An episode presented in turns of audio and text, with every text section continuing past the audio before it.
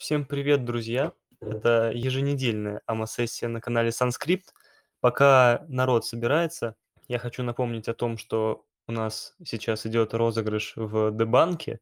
Очень приятно, что у нас уже там 120 подписчиков и уровень, вот этот уровень TVF у нас почти 300 тысяч. Вот, хочется перейти этот порог и, возможно, дойти до уровня в полмиллиона TVF.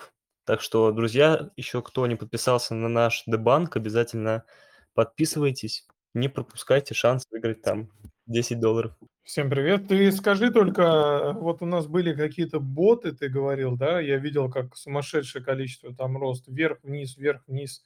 Это как-то отсекается или что? Ну и можешь тоже аудитории, может быть, не, не все знают, что там за розыгрыш, как или принять участие, рассказать.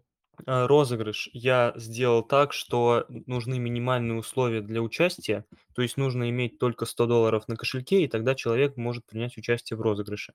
Если бы я сделал условия более жесткими, то есть там, если человеку нужно иметь Web3 ID, или если человеку нужно иметь старый кошелек, у которого долгая история, например, 50 дней, 100 дней, 200 дней, тогда не все бы люди из сообщества могли поучаствовать но это бы была хорошая защита от ботов.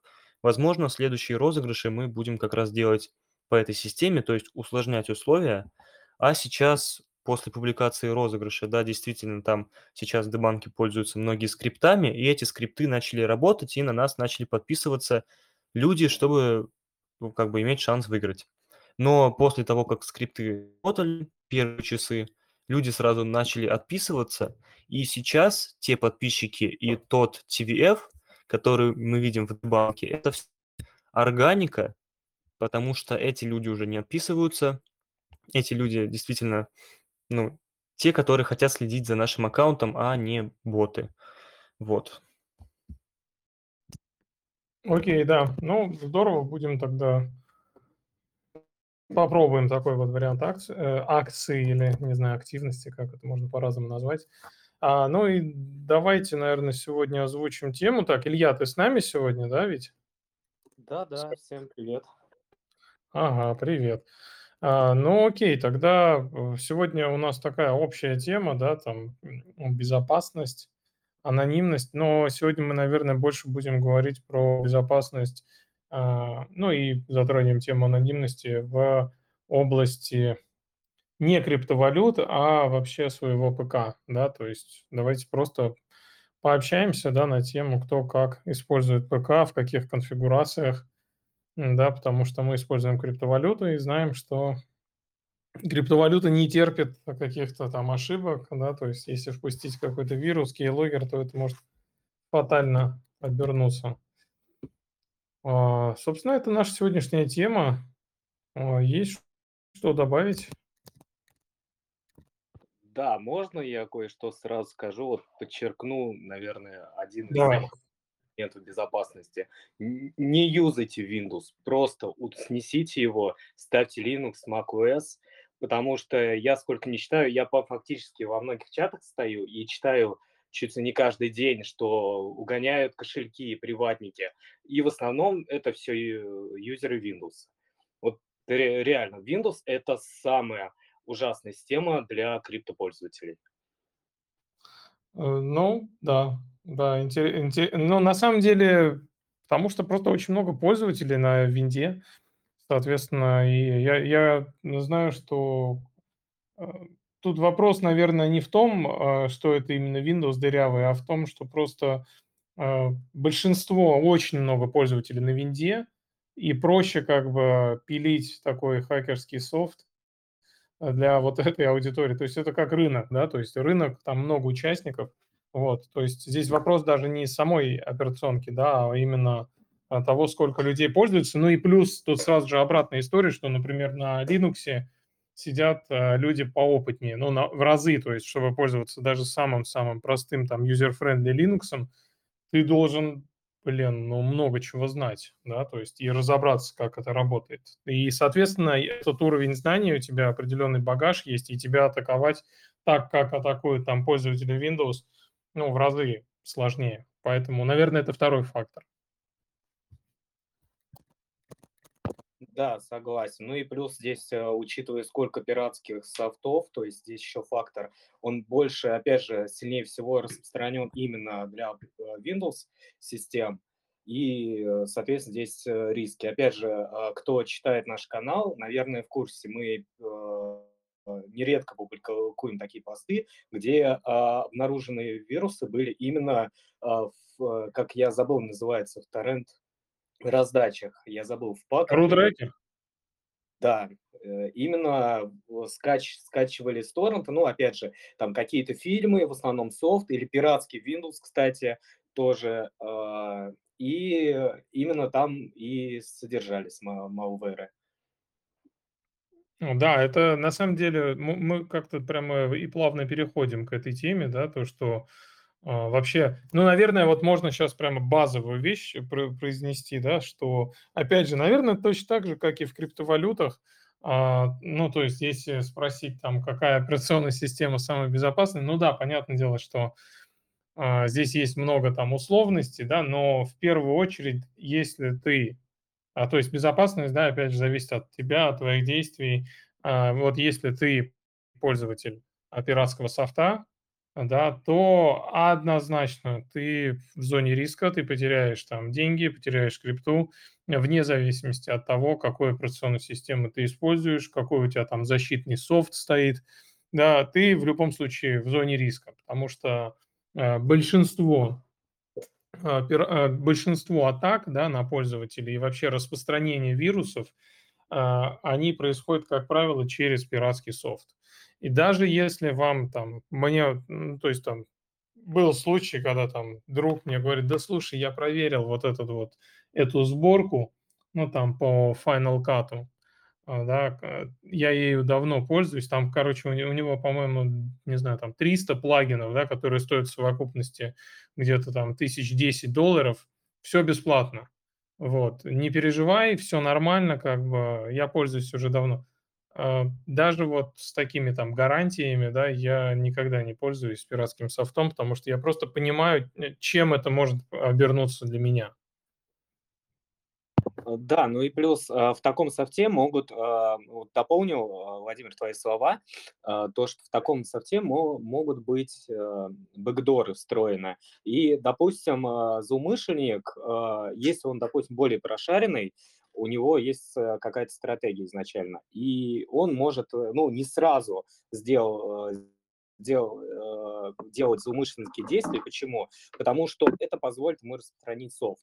Вот один человек, да, вот как, например, твой друг сказал, надежный, вот так разойдется по сарафанному радио, его скачают многие пользователи, и уже когда, допустим, злоумышленник соберет определенную базу, и тогда он уже разом, опять же, это можно все реализовать через софт, быстро выведет активы. То есть вот это нужно тоже учитывать. Если ты пользуешься там пирожским софтом полгода, это не означает, что он безопасен. Конечно, конечно. А, а более того, может быть, там ты можешь пользоваться, и тебя, в принципе, этот пиратский софт не тронет, потому что у тебя нет ничего ценного. Да, то есть, может быть, ты просто там используешь, ну, то есть, нет ничего ценного, да, а, например, он попадет кому-то к другому, где есть уже там криптокошельки, да, и другого человека это может коснуться. В общем, здесь, наверное, глобально, вот первое, вот тезис, который нужно зафиксировать и, более того, передать, да, людям. Вот мы сегодня, кстати, вот то, что мы сегодня обсуждаем, чтобы вы понимали, это, э, если послушать там я не знаю, там каких-то супер экспертов по компьютерной безопасности. Мы, я думаю, что сегодня проговорим 90% того, что рекомендуют все эксперты, которых вы там найдете. Я просто переслушал очень много советов, там экспертов, и я ну, понял, да, о чем речь здесь идет. Вот а, что первый вот тезис, который нужно сформировать, это безопасность от наших действий. То есть, если у нас есть привычка совершать какие-то вот такие действия, там, пользоваться пиратским софтом, а, вот, экспериментировать, там, качать какие-то сборки там для различного софта, то мы в зоне риска, да. Это первое. А, Георгий, может, ты что-нибудь дополнишь? Э, да, хочется дополнить на тему того, что вы говорили, а, о том, что атака может не пройти на пользователя. Э, вот мои друзья многие сталкиваются с такой атакой, как теневые майнеры. то есть скачивается какой-то софт, ну, там какое-то приложение из интернета, непроверенное, конечно же, ну, вот. А, и проходит время, и через время начинает компьютер грузиться, и запускается вот этот самый теневой майнер, который всю систему загружает, и приходится ее сносить и переустанавливать. Вот. Если кто-нибудь в чате или вы, ребят, знаете, как это работает, мне бы тоже интересно было услышать, потому что это, ну, вот как я вижу, это сейчас очень распространенная атака на пользователей, которая просыпается в любые неудобные моменты. А, я, кстати, Георгий, может, может дополню твои слова. Есть э, скрытые майнеры э, теневые, которые еще, скажем так, более продвинутые. Они учитывают активность пользователя, а, то есть они как-то мониторят, у них встроены алгоритмы так, чтобы они включаются, работают, когда пользователь не пользуется устройством. Вот такие еще более опасны. То есть даже пользователь может э, и не знать о них если случайно не, нат, не наткнется.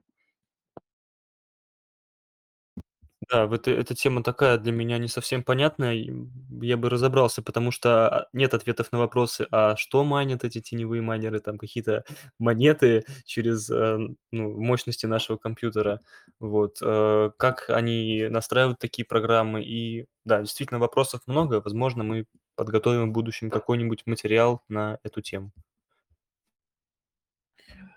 А пока я предлагаю вот, а, двинуться немного дальше, да, то есть мы говорим пока что про периметр там операционной системы, и давайте тоже подискутируем. А, вот в операционках, да, ну, как правило, там, я я больше маком пользуюсь, да, а, "Линуксом" я, наверное, можно отнести мой уровень как уровень новичка. Э, просто вот, э, то есть какую-то ба базу я получил, я настроил все, что мне нужно, но дальше не погружался. А, вот. А, и есть в операционных системах, да, встроенные, например, фаерволы. То есть кто пользуется, кто не пользуется. Сразу же за себя отвечу. Я, ну, что у Мака есть встроенная история, встроенная, и я знаю, что у Винды тоже есть встроенная история, но на Маке как-то вот я включал его пару раз, но мне не очень нравилось, что иногда, там, в 20% случаев, э, приходится, ну, то есть я запускаю программу, обрубается соединение, у меня не все приложения, в общем, работают нормально, и приходится заходить и вручную их добавлять. Наверное, это правильно. А, но вот я очень коротко, то есть я не знаю, месяц попользуюсь, и потом я просто отключаю его. Вот э, какое у вас мнение? А, я когда еще работал на Windows, я тогда тоже изучал тему фаервола и того, как он работает, и пришлось действительно лезть глубоко в настройки. И пользователю Windows нужно самому настраивать те каналы, по которым будет работать фаервол, чтобы его работа не сбивала процессы, которые прих происходят в приложениях, чтобы эти приложения работали стабильно. А когда я перешел на Mac и увидел вот этот фаервол, который включается одним тумблером, я, ну, очень сильно обрадовался, но тоже у меня с ним иногда возникают проблемы, поэтому я не пользуюсь им. Однако пользуюсь шифрованием диска, потому что считаю, что это действительно полезная функция, которая позволяет защитить наши данные и не требует каких-то затрат отслеживания, так как фаервол. А, шифрование- это просто обязательная история. А, и на "Маке", кстати, хорошо, что это встроено вообще, да. А, ну как, это нужно включить, конечно же. Это чуть-чуть грузит систему, но это, наверное, то, что нужно делать всегда, потому что, ну, мы, чтобы, ну, наверное, нужно рассказать, да, что если у нас установлен пароль на операционную систему, да, то если кто-то там, грубо говоря, найдет наш ноутбук, мы его потеряем, и он вытащит жесткий диск, то он сможет считать данные, если у нас не установлено шифрование. Поэтому шифрование обязательно включаем. Я не знаю, кстати, на винде оно есть или нет. Наверняка что-то должно быть, да, но имеется в виду встроенное. Да, на, вин на Windows есть встроенное шифрование, но оно идет в лицензионной, конечно же, версии, и там отдельная программа, которую ручками нужно будет настроить. Угу. Да. Окей. Ну, получается шифрование диска по-любому. А, Firewall я а, могу, наверное, так прорезюмировать, что это крутая штука даже не с точки зрения там, а, я не знаю, защиты от каких-то, а, соединений, да, вредоносных, которые могут быть установлены. А Firewall- это крутая штука с точки зрения того, чтобы держать руку на пульсе. Потому что когда мы, запускаем с и мы смотрим сразу же, да, какие приложения вообще у нас работают. Да, мы можем выборочно давать, а, полный там доступ к какому-то одному приложению, но мы видим список приложений, и это важно. И когда мы можем увидеть, например, какое-то там приложение, которое нам неизвестно. И вот именно с этой точки зрения это очень важно, да, то, что мы, а, не просто там на фоне работаем, да, с э, нашим, а, с нашей машиной, а мы понимаем, какие вообще приложения установлены, и это тоже одна из, одно из ключевых, э, таких элементов, да, в безопасности, когда у нас есть определенное понимание того, что у нас установлено, и уверенность в этом. Вот, э, понимание, наверное, какие приложения установлены, да, э, это дает уверенность. Да, я поддерживаю этот тезис. И когда на маке я ну, на маке удобнее следить за теми приложениями, которые установлены, и можно использовать сервис Knock Knock, который показывает даже те скрипты, которые используются. А на Windows это тяжелее, но пользователям Windows это обязательно знать, какие программы установлены, какие драйвера используются, потому что это все действительно важно. И один, э, какой-нибудь файлик, скрипт, о котором мы знаем, может нарушить работу всей системы и, ну, повлиять даже на наши финансы, потому что мы работаем с криптовалютой.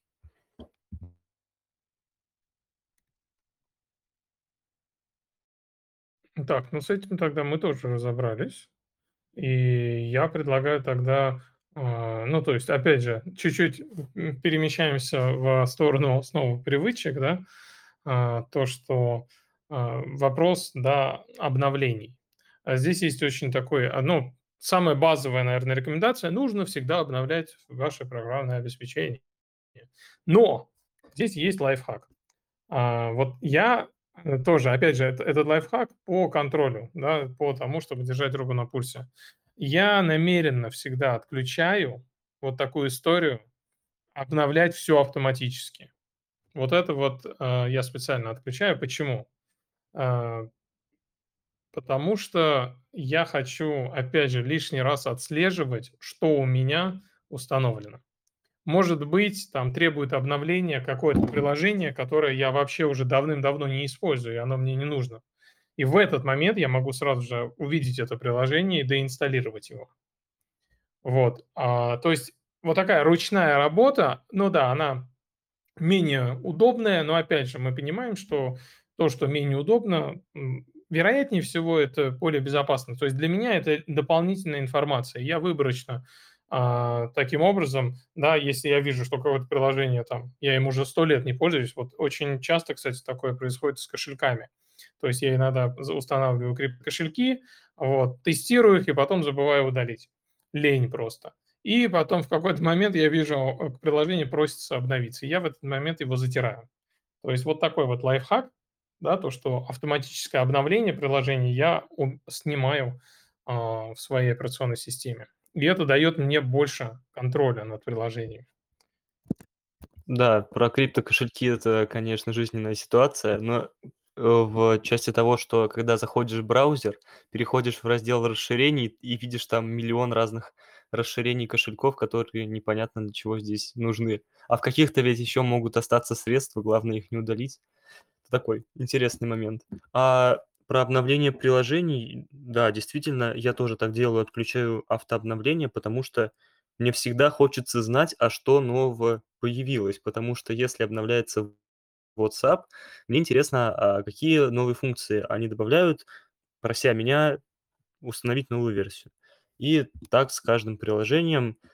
Ну и вообще я на всех своих девайсах стараюсь приде придерживаться минимализма такого, назовем его так. То есть у меня на телефоне и на маке установлено минимум приложений, которыми я пользуюсь. Если мне нужно для чего-то установить WhatsApp на Mac, чтобы с кем-то созвониться по видеосвязи, я это делаю, но потом WhatsApp удаляю, понимая то, что я им пользоваться не буду больше. Кстати, Вот. вот ещё Да, извини, говори. Ну да, Влад, что ты хотел сказать? Я хотел сказать, что вот, э, это вот тоже вот очень важный момент. Это про порядок, да. Ну, порядок- это про безопасность. Потому что вот я иногда, ну, там, знаешь, я смотрю вот у человека на рабочем столе, там тысячи иконок, просто тысяча вообще, там документы. Ну, вот, и у меня сразу же во вопрос возникает: а как ты вообще разберешься, как ты заметишь какое-то изменение у себя, если у тя, ну, просто тысячи иконок разных, да, у тя на рабочем столе? Тебя же, ну, то есть тебе там легко можно подменить там что-то, установить, что-то даже автоматом установится, ты даже не заметишь это, да, какой-нибудь там ярлык появится. То есть, опять же, вопрос, а, порядка- это вот напрямую коррели коррелирует с безопасностью. У меня то же самое. И, кстати, это относится, а, мы сейчас говорим там не только про безопасность там, э, там Windows, да, вот, например, смартфон- то же самое. Я всегда вручную отслеживаю обновления, и я всегда удаляю то, что мне не нужно. То есть у меня тоже здесь миним минимализм. Например, у моей жены, я когда беру ее телефон, я просто вообще говорю: "Как ты здесь работаешь? Тут же вообще жесть происходит". Вот, но, ну, видимо, ей так удобно. Вот, ну, м, порядок, да, это это просто очень-очень важно. Да, у меня в телефоне, там же, н ну, те, кто пользуется айфонами, знают, что там можно создавать рабочие столы, где сортируются приложения на экране. У меня вот такой рабочий стол 1. Я знаю, что у многих других пользователей там их 5-6 штук, и они листают, там разные виджеты. Я идею виджетов, ну, как-то н она не прижилась у меня, я ее не поддерживаю, и у меня просто базовые приложения, которыми я пользуюсь каждый день, они у меня на одном рабочем столе в айфоне.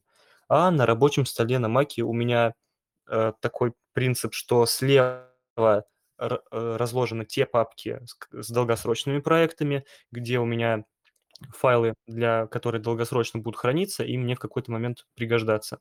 А с правой стороны у меня файлы, которые я скачиваю сейчас для какого-то проекта, а потом в будущем, там, через несколько дней их удалю, потому что они мне уже не понадобятся. И таким образом мой рабочий стол в центре, он всегда, как правило, пустой, слева у меня долгосрочные проекты, а справа то, что мне нужно именно сейчас использовать. Вот такой подход. Да, это уже мы переходим в такой менеджмент. А, вот, э, еще вот вопрос важный, да, по поводу скачивать оригинальное ПО.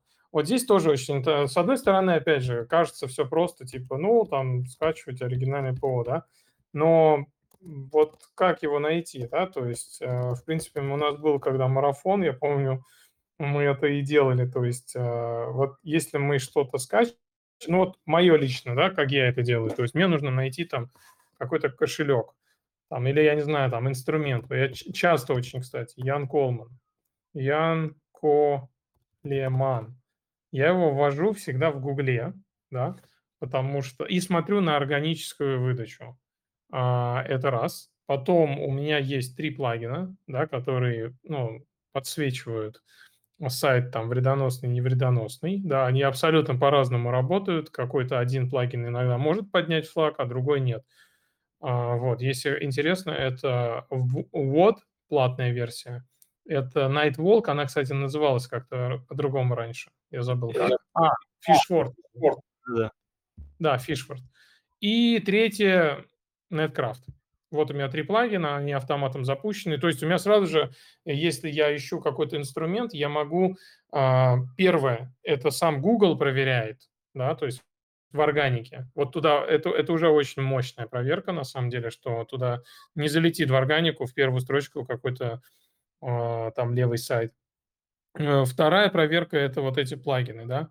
Ну и 3 проверка, если мне прямо очень уж нужно, то можно зайти в там какой-нибудь агрегатор там антивирусов, да, ну, антивирусных там ссылок, сайтов, там приложений, а, типа VirusTotal, ввести там, э, в кома э, ввести адресную строку и посмотреть еще, а, ну, подлинный это сайт или нет.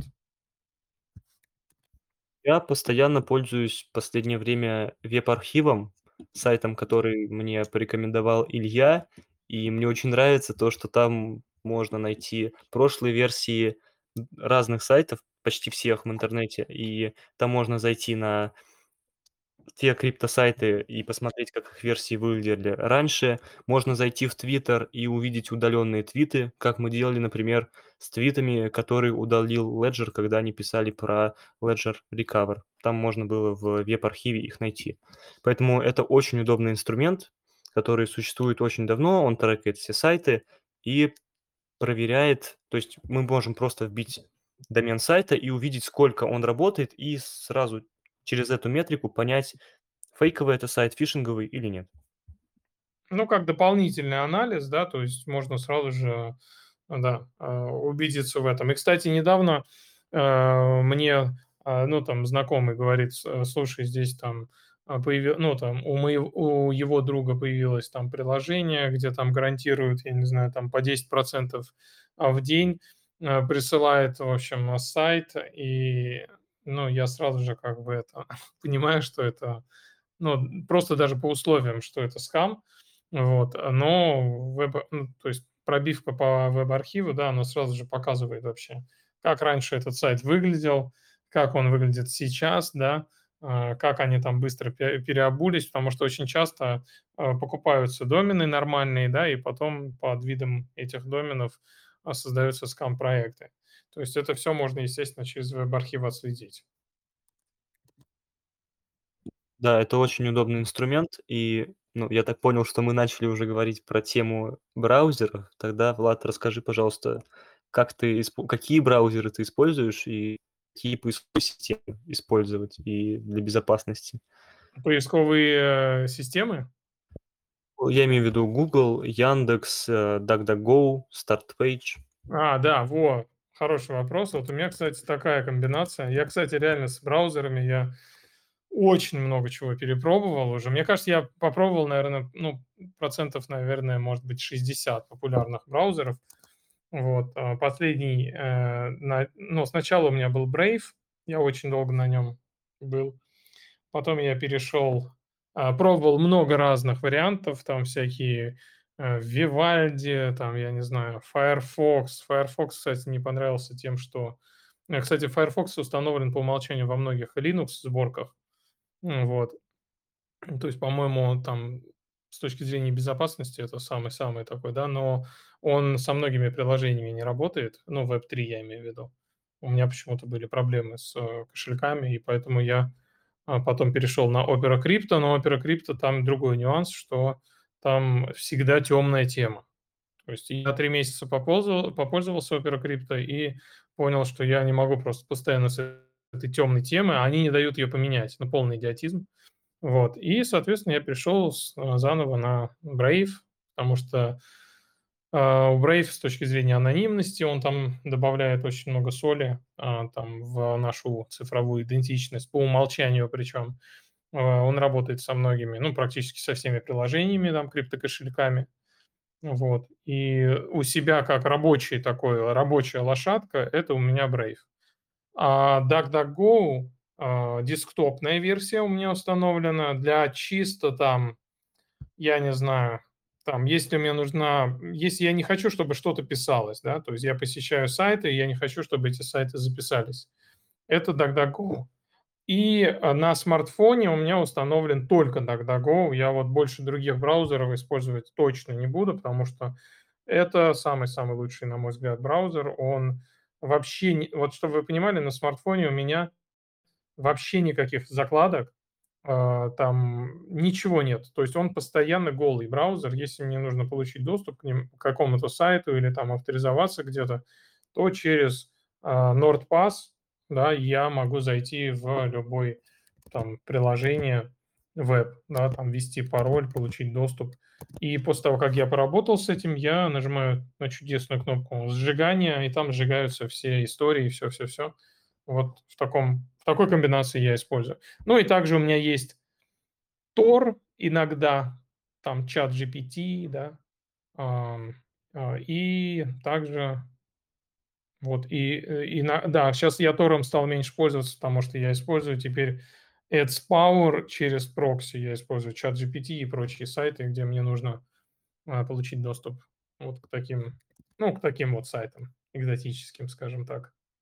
Потому что, а, VPN уже вот с ChatGPT VPN, ну, не не даёт он мне работать, а вот с прокси даёт. Недавно видел, человек в нашем чате писал про то, что он использует браузер LibreWolf. Я посмотрел, что за на сайт проекта. Это open source проект. Э, они взяли Firefox и дополнили его разными функциями безопасности.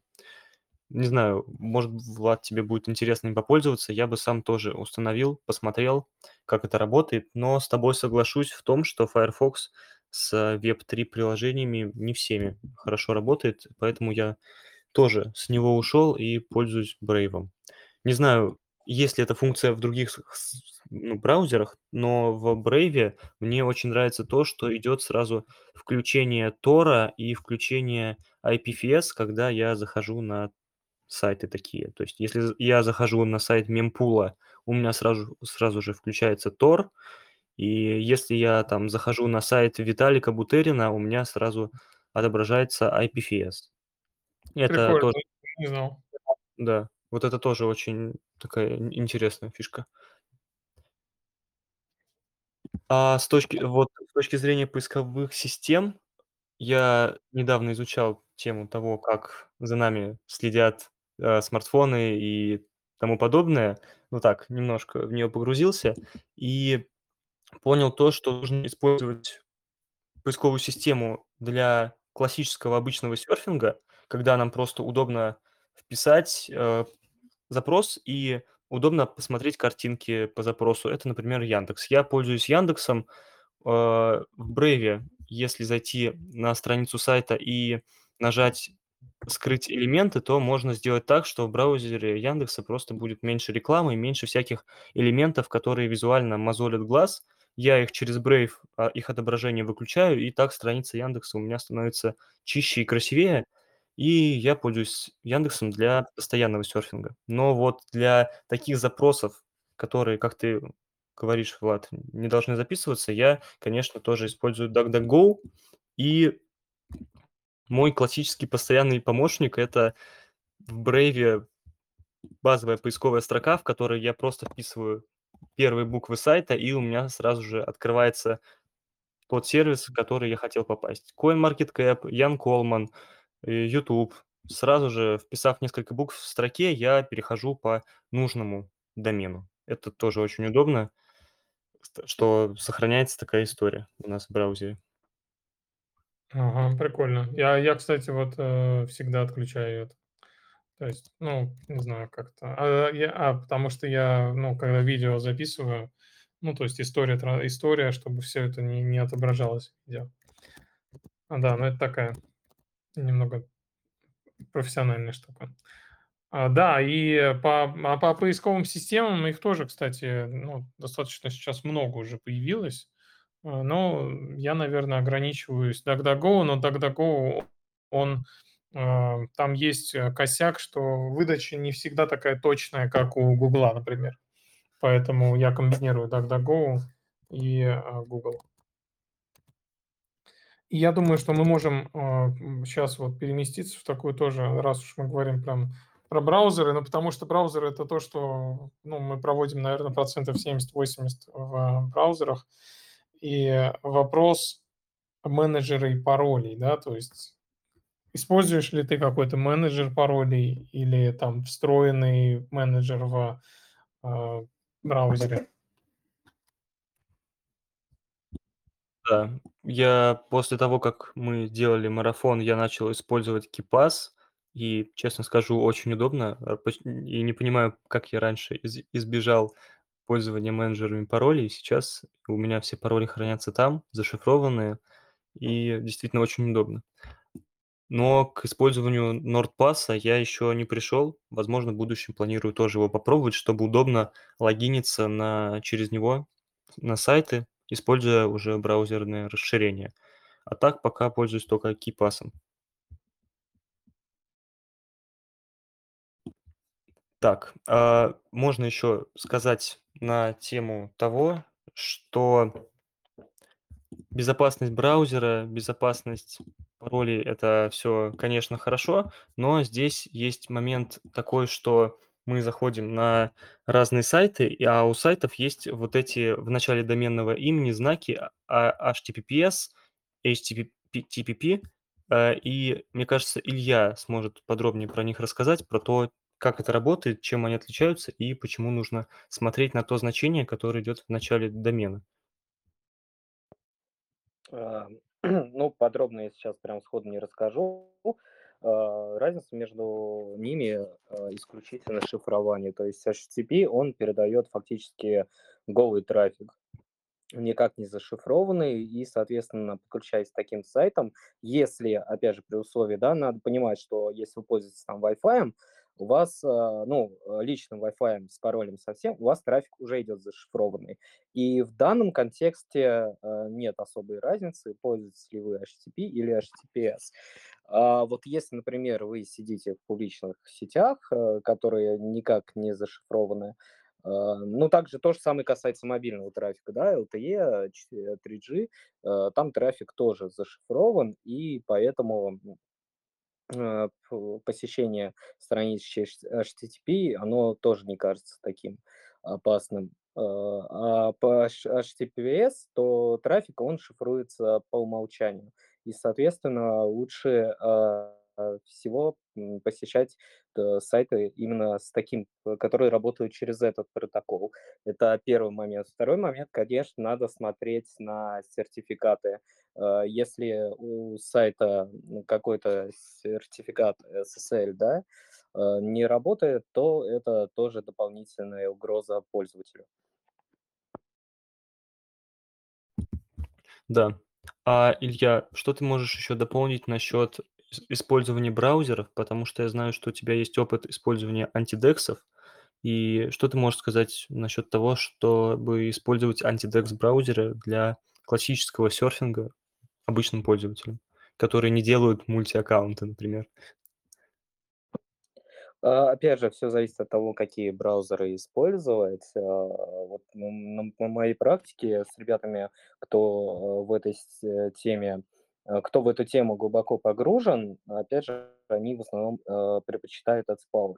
Он, конечно, платный, но он более надежный и, соответственно, а, более стабильный, чем Dolphin. Dolphin, например, при а, или Dolphin, еще забыл название, GoLogin, по-моему, они предоставляют там какое-то количество аккаунтов до 10, по-моему, бесплатно, но, а, я уже я уже не помню все нюансы, но на них ругались. Я сам юзал Dolphin.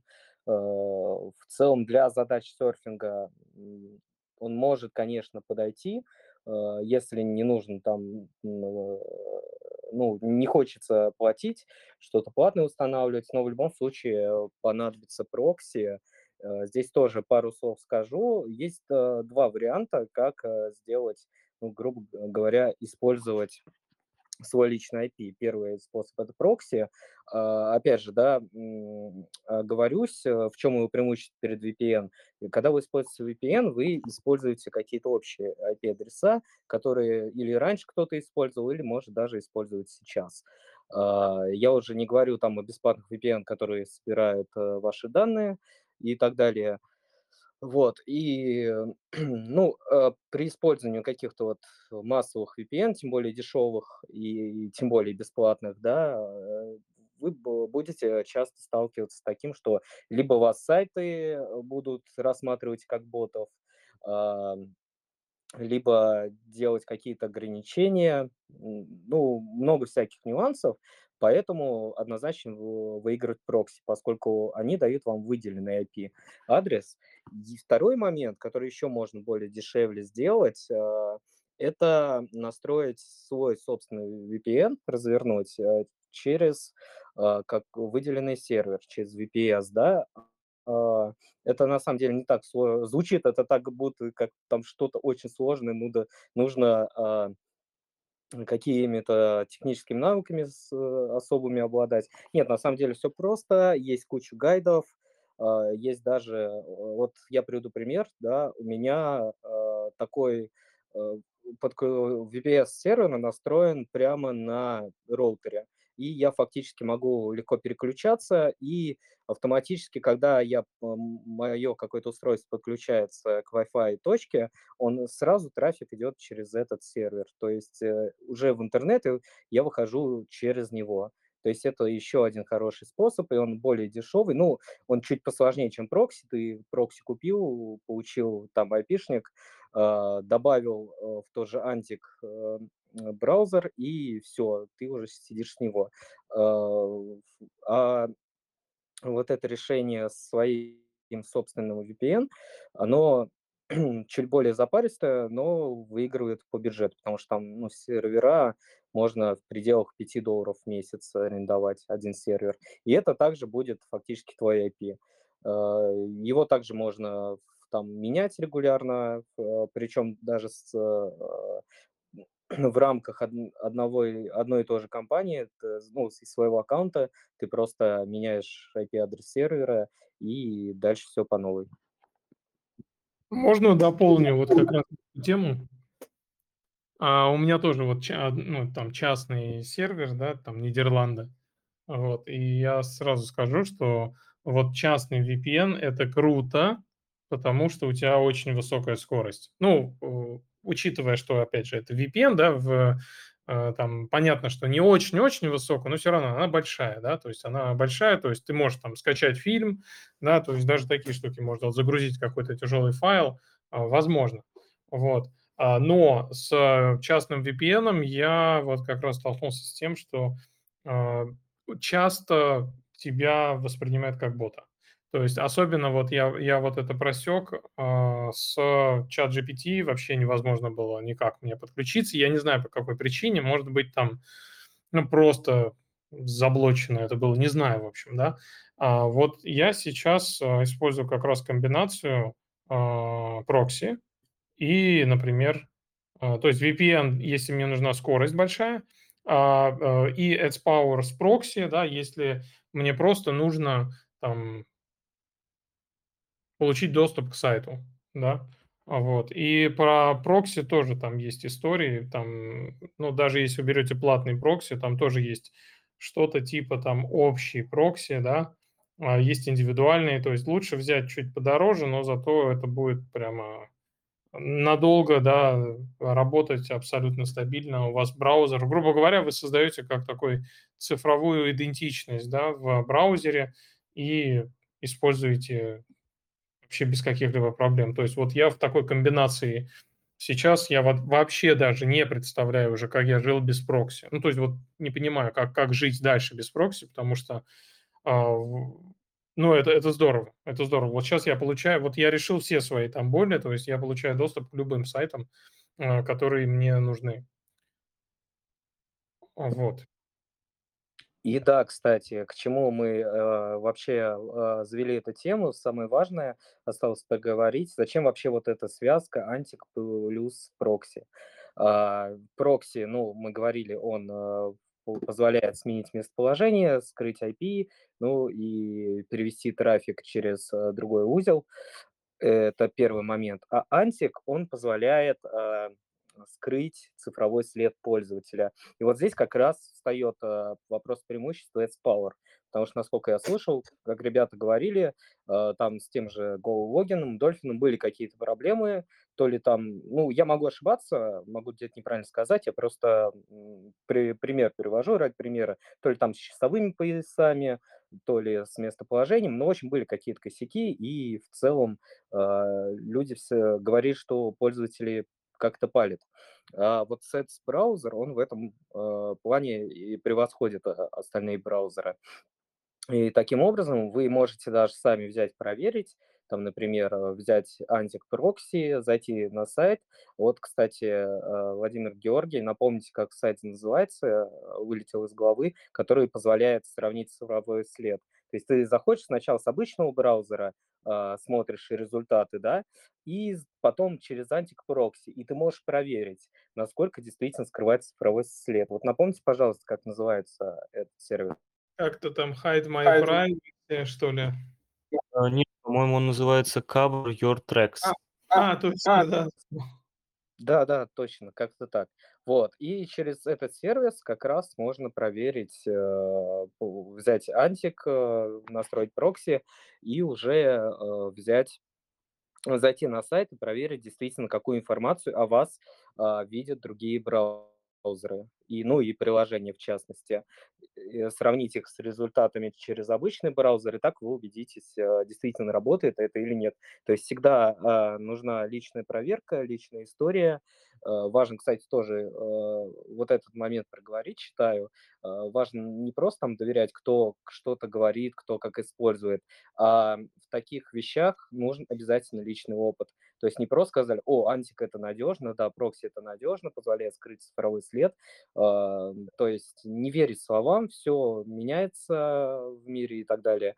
Э, зашел, сам проверил, убедился, и, э, у тебя уже есть личный опыт, и с этим можно двигаться дальше. Я предлагаю постепенно как-то, переходить к, может быть, вопросы-ответы, да? Ну, то есть, а, пока можете поднимать руки, а, задавать вопросы, готовить вопросы, а я думаю, что можно как-то, а, ну, вот прорезюмировать то, что мы сказали, да. А, что вообще такое давайте прорезюмируем, вот что такое безопасность, да, в первую очередь. Для меня безопасность, э, в веб веб 2, как мы её называем, до веб 3, это сравнимо с нашим кошельком в реальной жизни, но наш кошелек в реальной жизни, он осязаем, это небольшой предмет в нашей руке. А кошелек горячий, например, если мы используем MetaMask или Rabby Wallet в браузере, это не только само расширение в браузере, а еще и совокупность всех программ, установленных на нашем компьютере, потому что любой файл плохой, который мы скачаем, любая плохая ссылка- это всё может повлиять на расширение. Злоумышленник до него доберется, забрусит, например, пароль и получит доступ ко всем средствам. Поэтому как в жизни мы заботимся, чтобы наш кошелек с деньгами на улице или в автобусе никто не украл, так и в веб 2, веб 3 истории мы должны заботиться о том, чтобы к нашему ПК, к нашему браузеру никто извне не смог получить доступ. И для этого нужно в первую очередь понимать, как работают процессы, с которыми мы взаимодействуем, а во вторую очередь понимать, э, что мы устанавливаем, с чем мы работаем и какие привычки мы выработали для того, чтобы ежедневно, садясь за компьютер, не беспокоиться о том, что мы скачаем плохой файл или перейдем по плохой ссылке. Спасибо, Илья. А ты как воспринимаешь? Ну, если коротко, тезисно сказать, вот для тебя безопасность- это что? Э, для меня безопасность- это совокупность инструментов, которые используешь, и твоих личных навыков. И я ставлю личные навыки, а, это имеется в виду осторожность, предусмотрительность, то есть постоянное развитие, то е прокачивание компетенций, да, обновление знаний.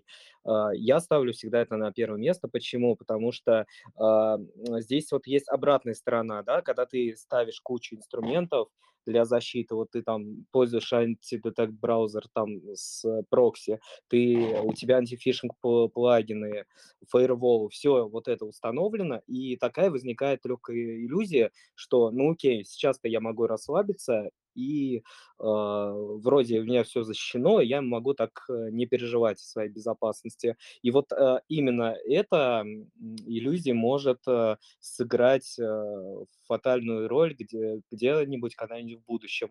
И я, кстати, хороший пример приведу из оффлайна. А, у меня был такой случай 2 года назад, когда у меня увели кошелек. Ну, настоящий кошелек физический, Не а, не криптокошелек, да? Да, физический. И буквально из-под носа, вот прям перед моим носом. А, произошло, ну, там совокупность факторов, конечно, можно сказать, что я был уставший, жара, вот, но, а, критическое значение имел именно то, что я расслабился, потому что я не предполагал, это произошло в магазине, я расплачивался на кассе, машинально положил кошелек, что-то я там, ну, задумался, неважно.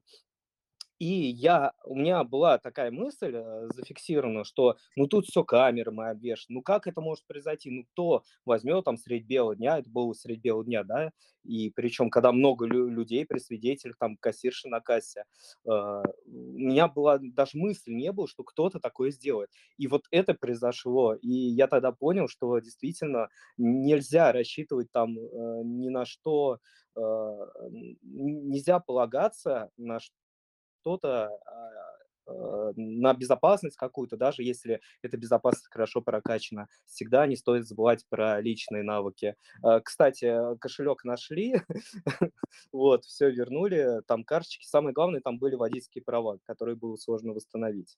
Вот, так получилось, что нашли. Но вот я думаю, что эта ситуация, может, кому-то послужит э, уроком э, в будущем, что нельзя э, забывать, пожалуй, про свои личные качества.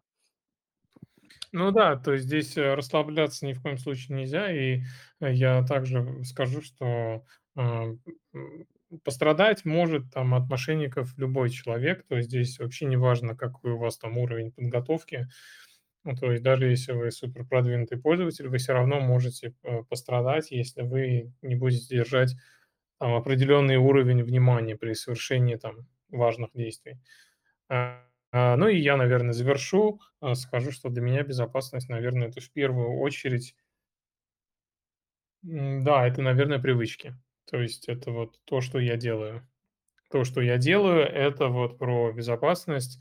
И я думаю, что а, соблюдая правильные привычки, прививая правильные привычки, мы можем добиться э, ну, высокого уровня да, безопасности и уберечься от множества атак. Окей, Да. друзья, вопросы? А есть вопросы? Нет вопросов?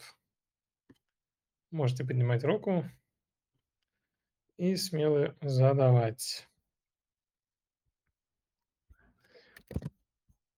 Кстати, еще одну вещь я вот забыл сказать про, а, вот Георгий, сказал про NordPass. Э, Вот одна из, вот тоже не очень очевидная штука, но для меня она просто играет ключевую роль. Э, Я ну, часто вижу, как люди там сохраняют какие-то закладки в браузерах, да. Ну, понятное дело, там можно сохранять много разных закладок, там банк, да, я не знаю, там какие-то сервисы, но я вот, э, у меня закладок минимум всегда в браузерах, потому что, ну, по сути, э, менеджер паролей, он уже как бы является менеджером закладок, да, то есть, например, там все банкинги, да, вся эта история, там, какие сервисы я использую, все это у меня в менеджере паролей. Поэтому у меня, ну, если вот, грубо говоря, если я открою браузер, я могу спокойно дать э, любому человеку воспользоваться браузером, не переживая, что я что-то скомпрометирую, потому что у меня все закрыто в менеджере паролей. А закладки, которые в браузере, они, ну, максимально такие общие, ими можно там, я не знаю, даже поделиться, да, то есть и плюс еще ко всему, это какой здесь плюс вот в, э, NordPass, да, который я вижу? Вот, например, переход там мой Mac и Linux, он максимально безболезненный. То есть я открываю Linux, у меня там установлен там Firefox, установлено приложение NordPass, и я могу пользоваться, то есть вообще, ну, спокойно взять, не знаю, Linux, поехать на работу, поработать. То есть мне не нужно будет там заниматься поиском, я не знаю, настройкой браузера и так далее. То есть он у меня и так всегда пустой, а все ссылки в менеджере паролей. Вот тоже такое небольшое дополнение. Я не слышал, не знал, что NordPass так работает. Спасибо за дополнение. Это еще один плюсик к тому, чтобы мне начать его использовать. Да, да, это вот как раз кросс-платформенность у него прямо на высшем уровне. А, Он единственное, насколько я знаю, не с открытым кодом, но, в общем, в общем, это уже другая тема. Хорошо, всем спасибо. А, Было интересно, пообщались, поделились мнениями. А, У нас сама сессия будет, э, ну, то есть сохранена в виде подкаста. Я думаю, что скоро она появится на наших каналах.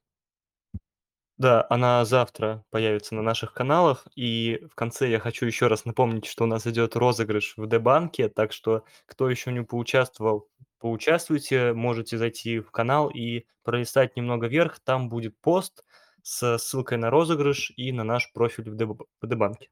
Так что подписывайтесь. И по запросу людей из чата мы также сделаем отдельный пост, в котором вставим ссылки на сервисы, о которых мы поговорили сегодня на АМА-сессии, чтобы вы также смогли пользоваться. А я вижу, что у нас появилась одна рука. А, А, нет, а, припала. Хорошо. Ну все, у нас, я смотрю, там TVF а, в Дебанке уже 390 тысяч. Круто. Хорошо, всем спасибо. А, Увидимся через неделю. У нас, кстати, АМА-сессии будут теперь через неделю. Будем делать их немного реже. А, Всем спасибо и пока увидимся скоро. то, то есть через две недели. Через две Ну, недели, да. Да, всем, всем спасибо, отлично. Всем пока.